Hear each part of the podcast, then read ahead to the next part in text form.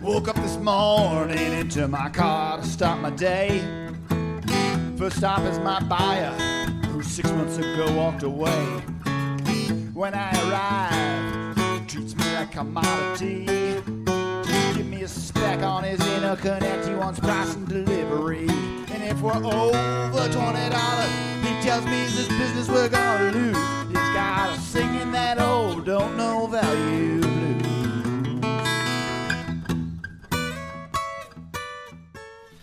Welcome to the Value Clarity Podcast, where we talk about customer perceived value and pointing everybody in your company either at customer value or at the door.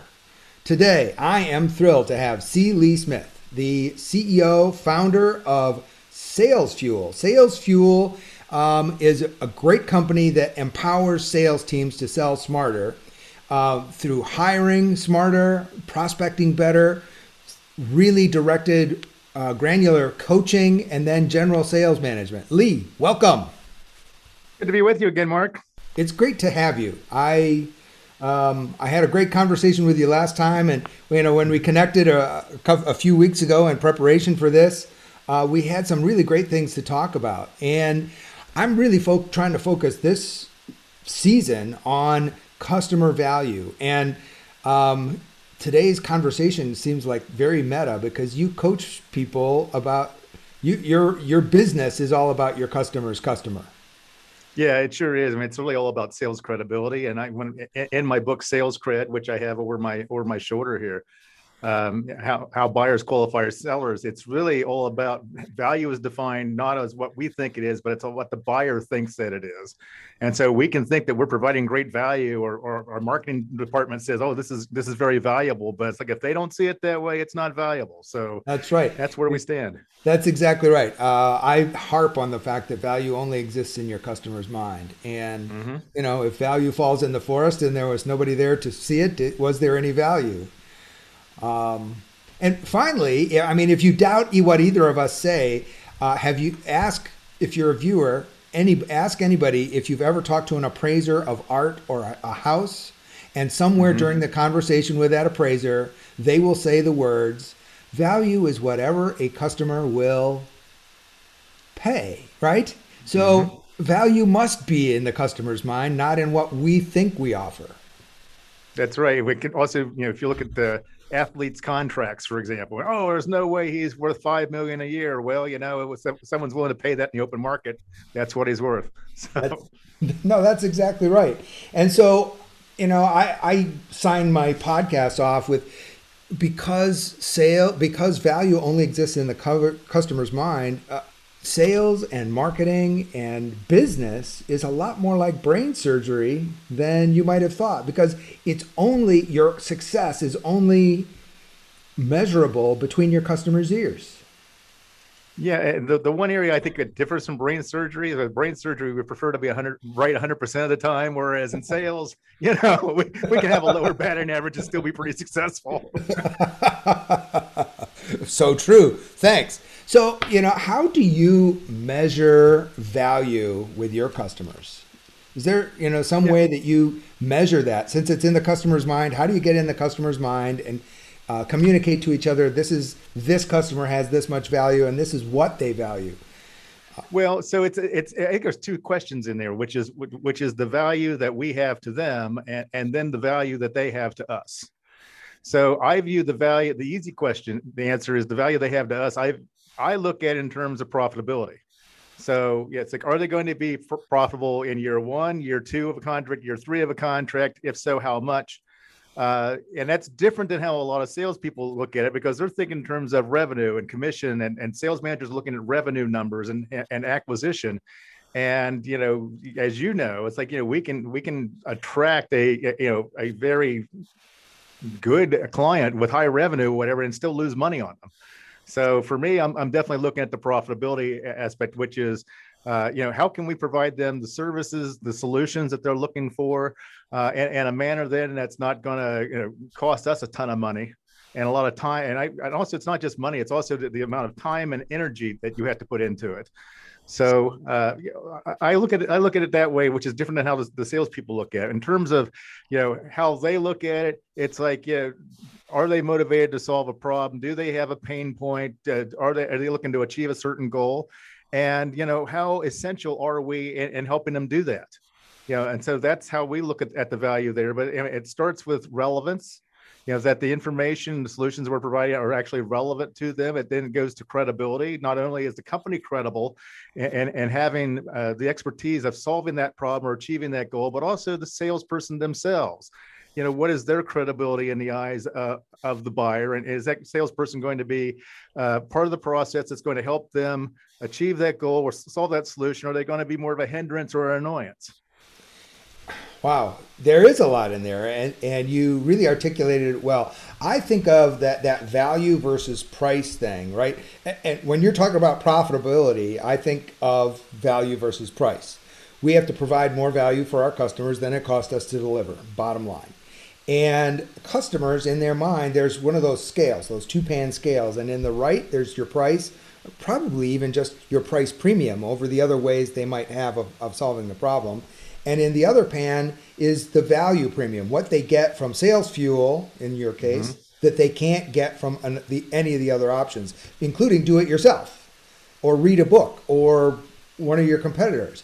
And those two differences um, are how the, the price difference versus the value difference is whether they decide to do business.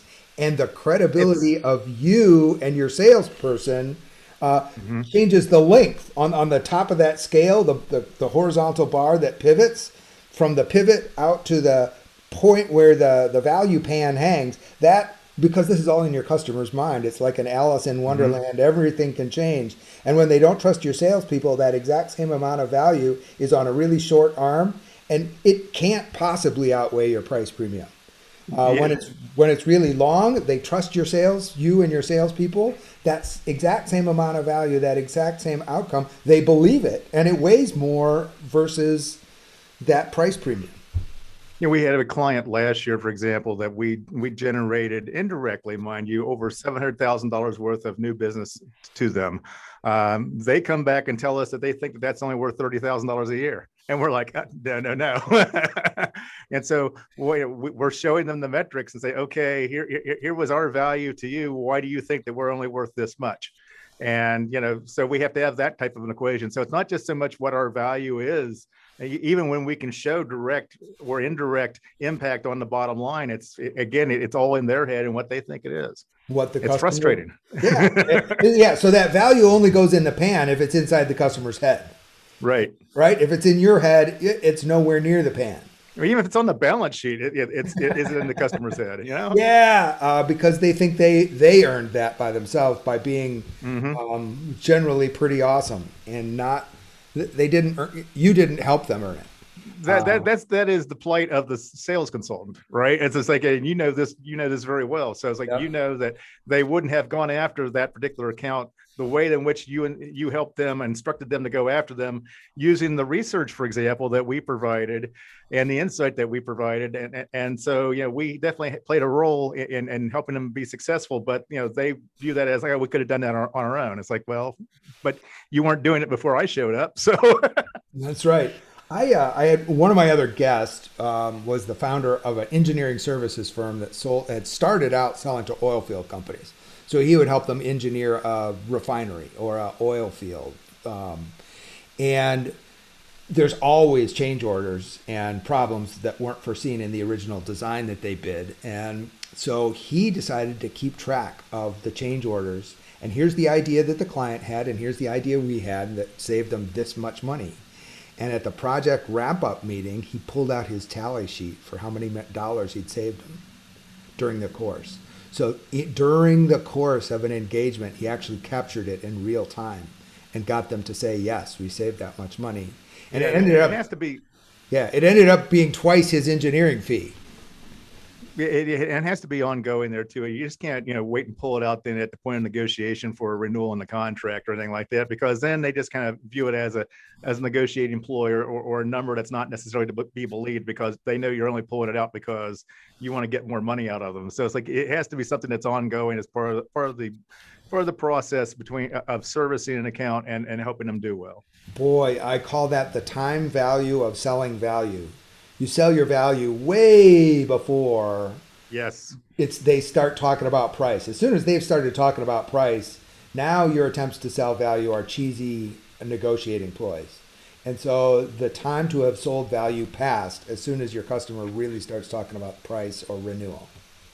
And, and over a third of new prospects, after already have spoken to their existing supplier to see if they can solve the problem, when they reach out to you, the first thing that they want to talk about is price. They've already been on the internet. They've they've scoured your company. They've scoured your competitors, your products, and also your salespeople for that matter. And so it's like when they actually want to talk to you or or communicate with you by email or whatever, it's like the first thing they want to know is price. And that's yeah, that that can be a, a struggle for salespeople from time to time. Yeah, you know, I usually tell salespeople when it's early in the customer's buying process, what's your price?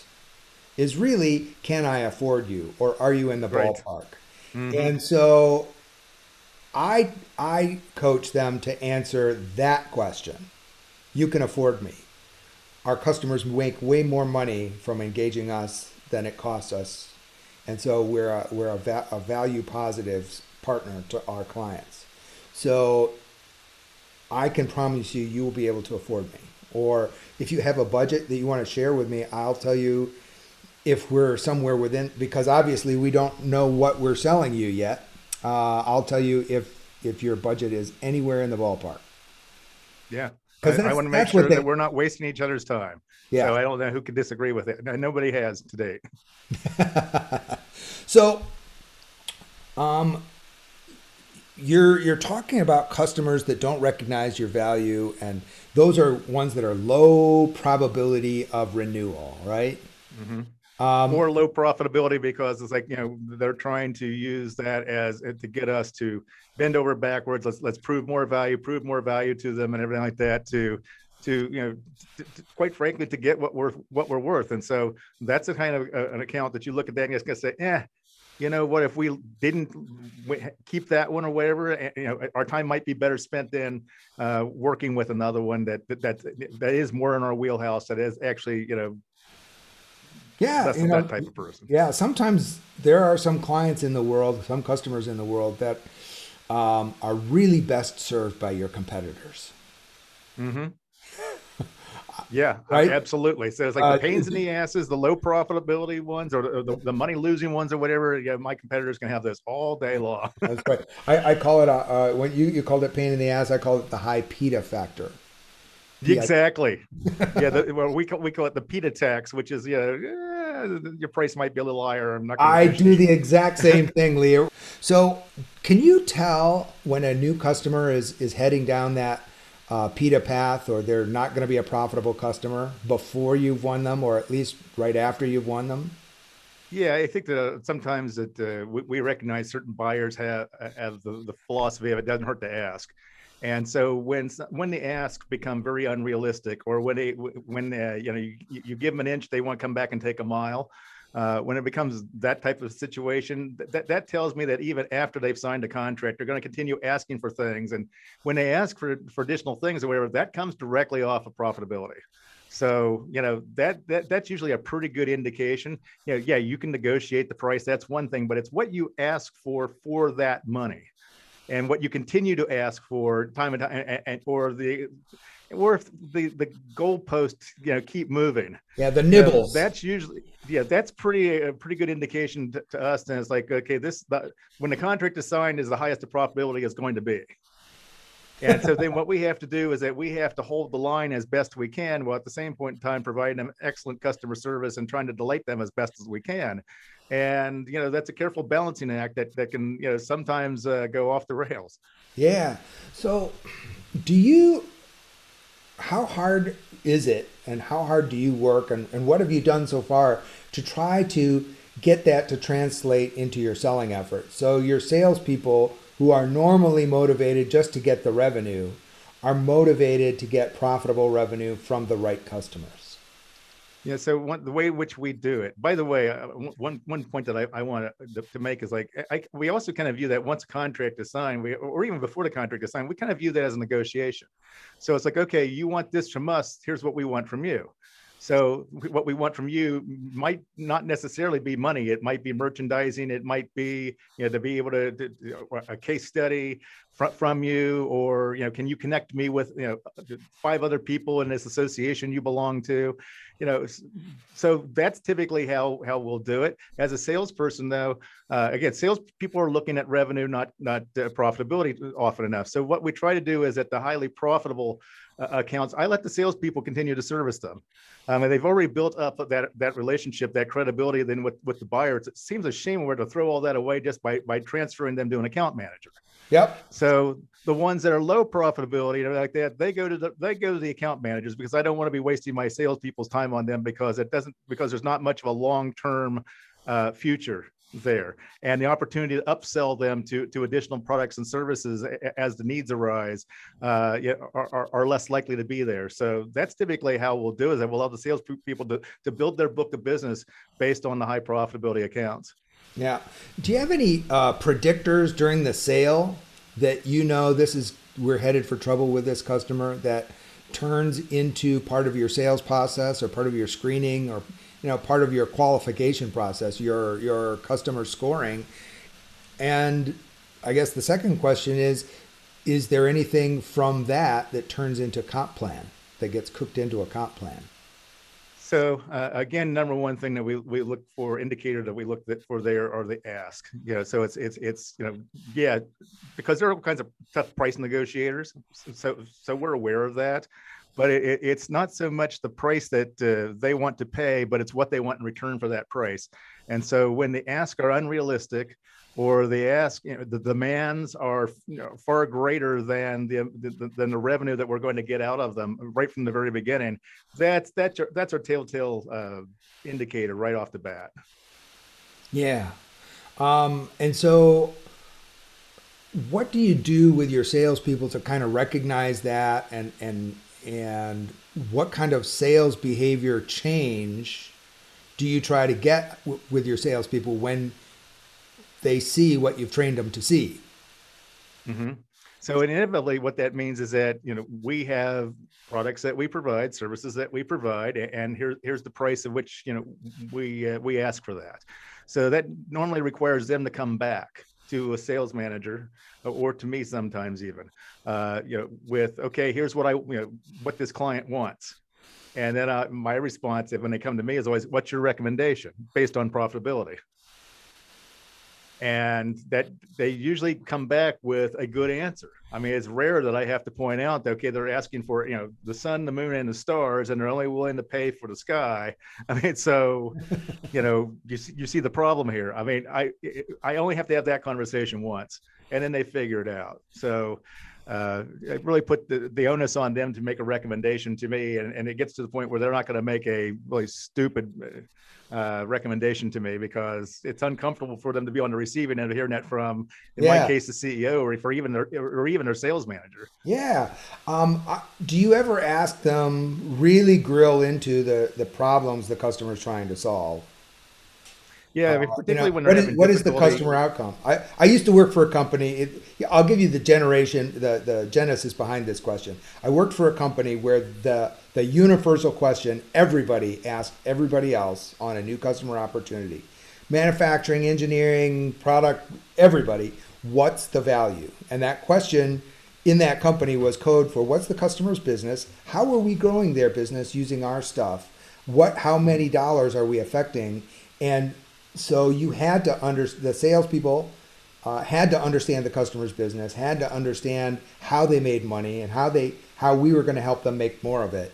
And if you couldn't answer that, um, a product manager would slam the phone down in your ear and say after saying, "Don't come back. Don't talk to me until you know." I'm not even. Incredible willing. salespeople is all about building a successful business outcome. So the, the question is really, what does success look like in, in the mind of the customer? Yep. Uh, and, and, then the second thing is like, okay, what metrics are they going to use to to measure that, and, and what do those met- metrics need to indicate?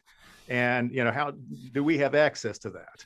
And you know, that gives us a pretty good indication about whether or not we're, we're meeting their expectations. If they decide to move the goalpost, we can say, wait a minute, we had a conversation at the beginning of this where success was defined as this, solving the problem or overcoming the pain uh, was defined as this. This is how it was going to be measured, and and now you know now we're changing it. So therefore, maybe we need to go back and revisit everything at that yeah. point.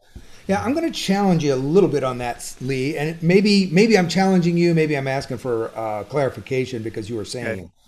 Um, when we ask for how a customer is going to measure success, describe success and then measure success, those are great things. But sometimes the success actually drives a bigger business outcome.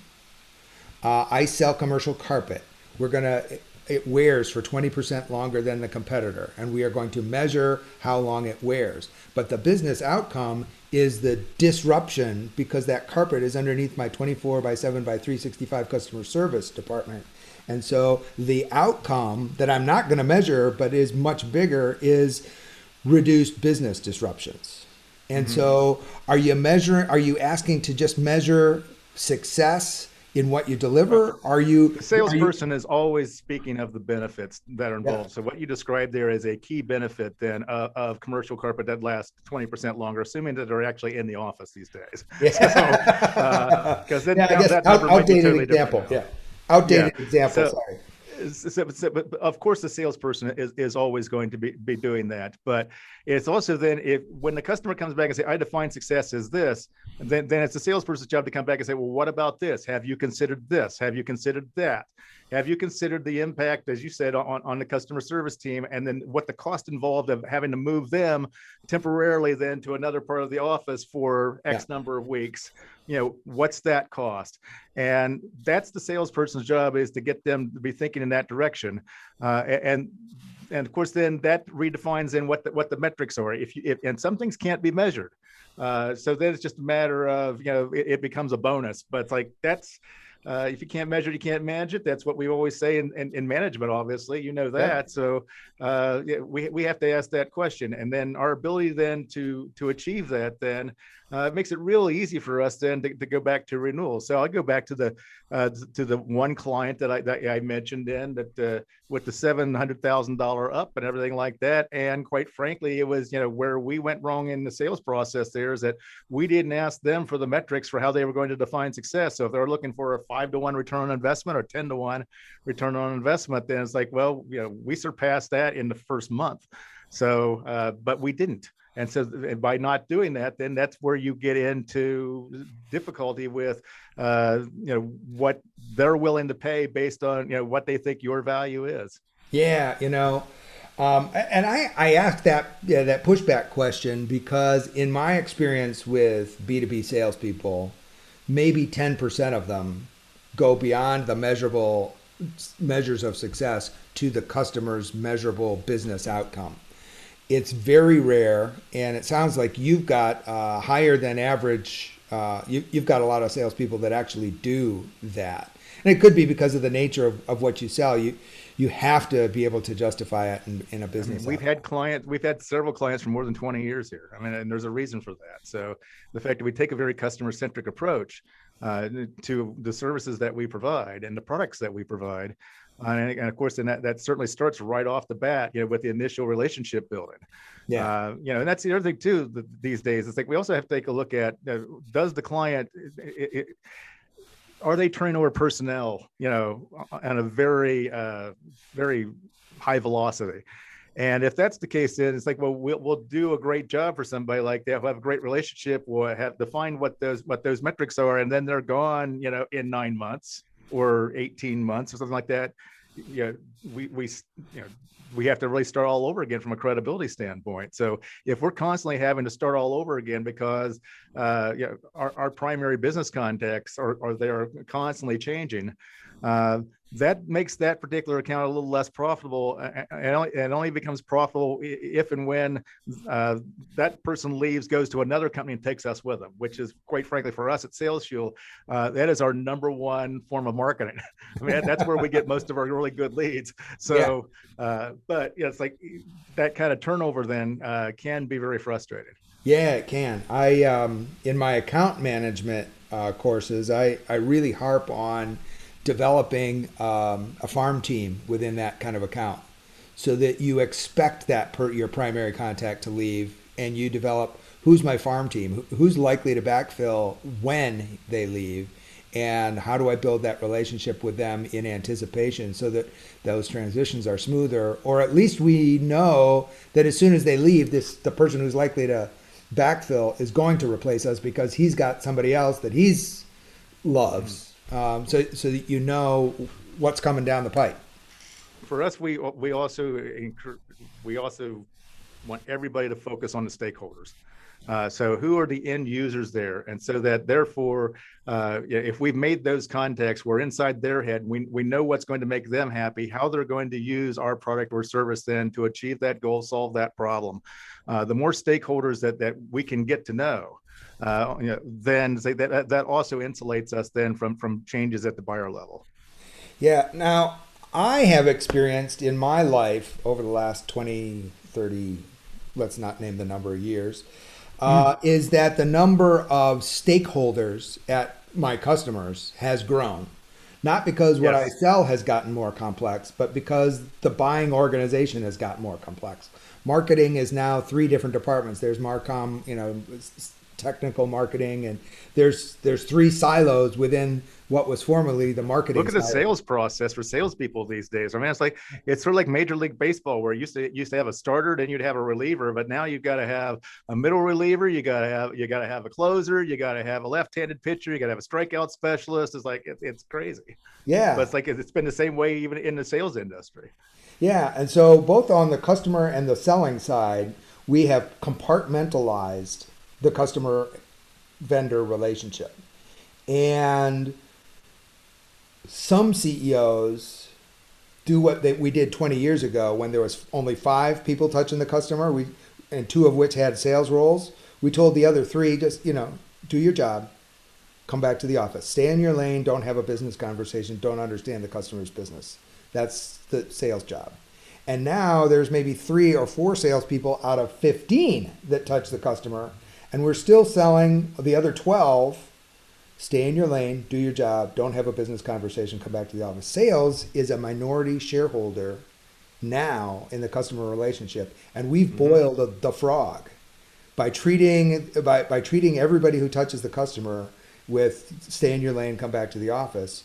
And those 12 have more credibility with the customer than sales will ever have, have relationships yep. with contacts that sales will never achieve. Mm-hmm. And so we're leaving a lot of value on the table by not allowing everybody in our company to have a business conversation about expected outcomes.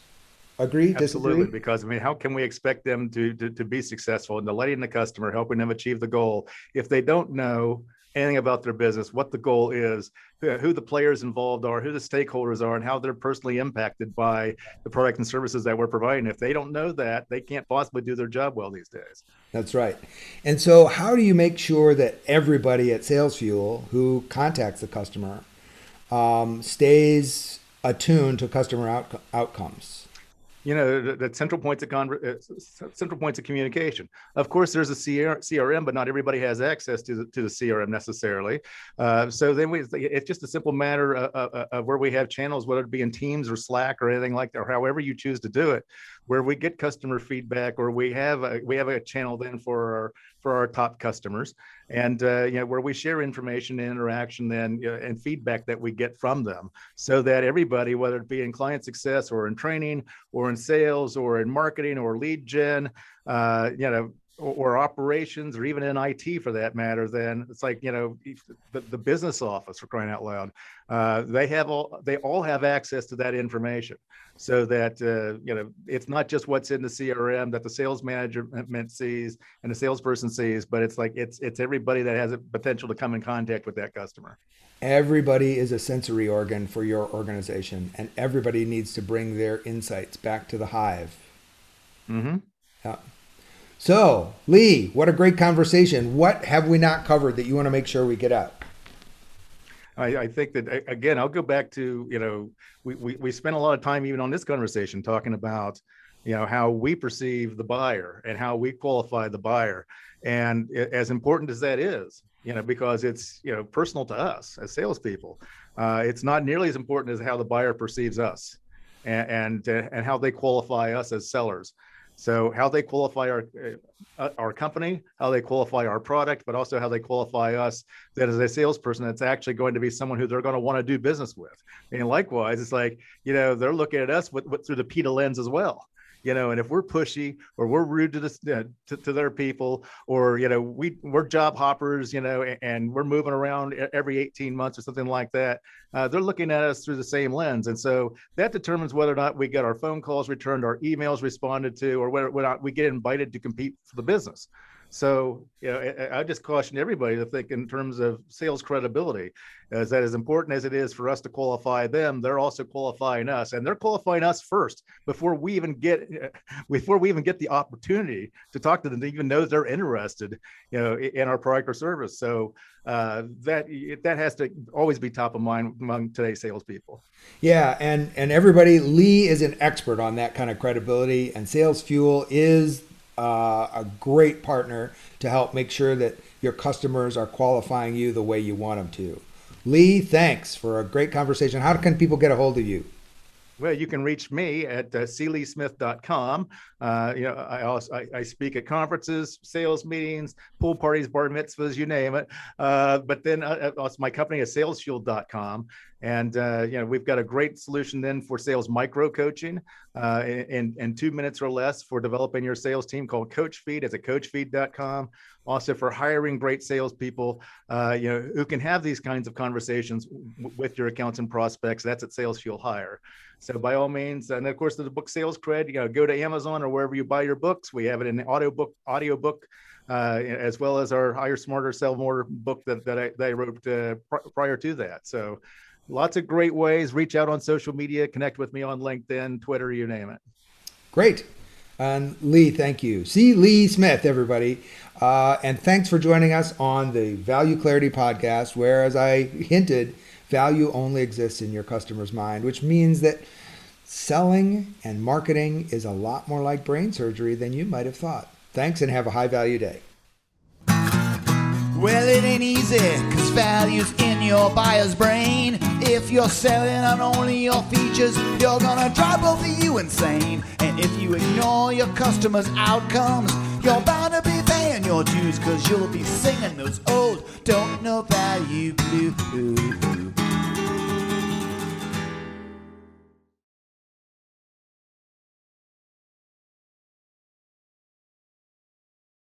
This podcast is a part of the C-Suite Radio Network. For more top business podcasts, visit c-suiteradio.com.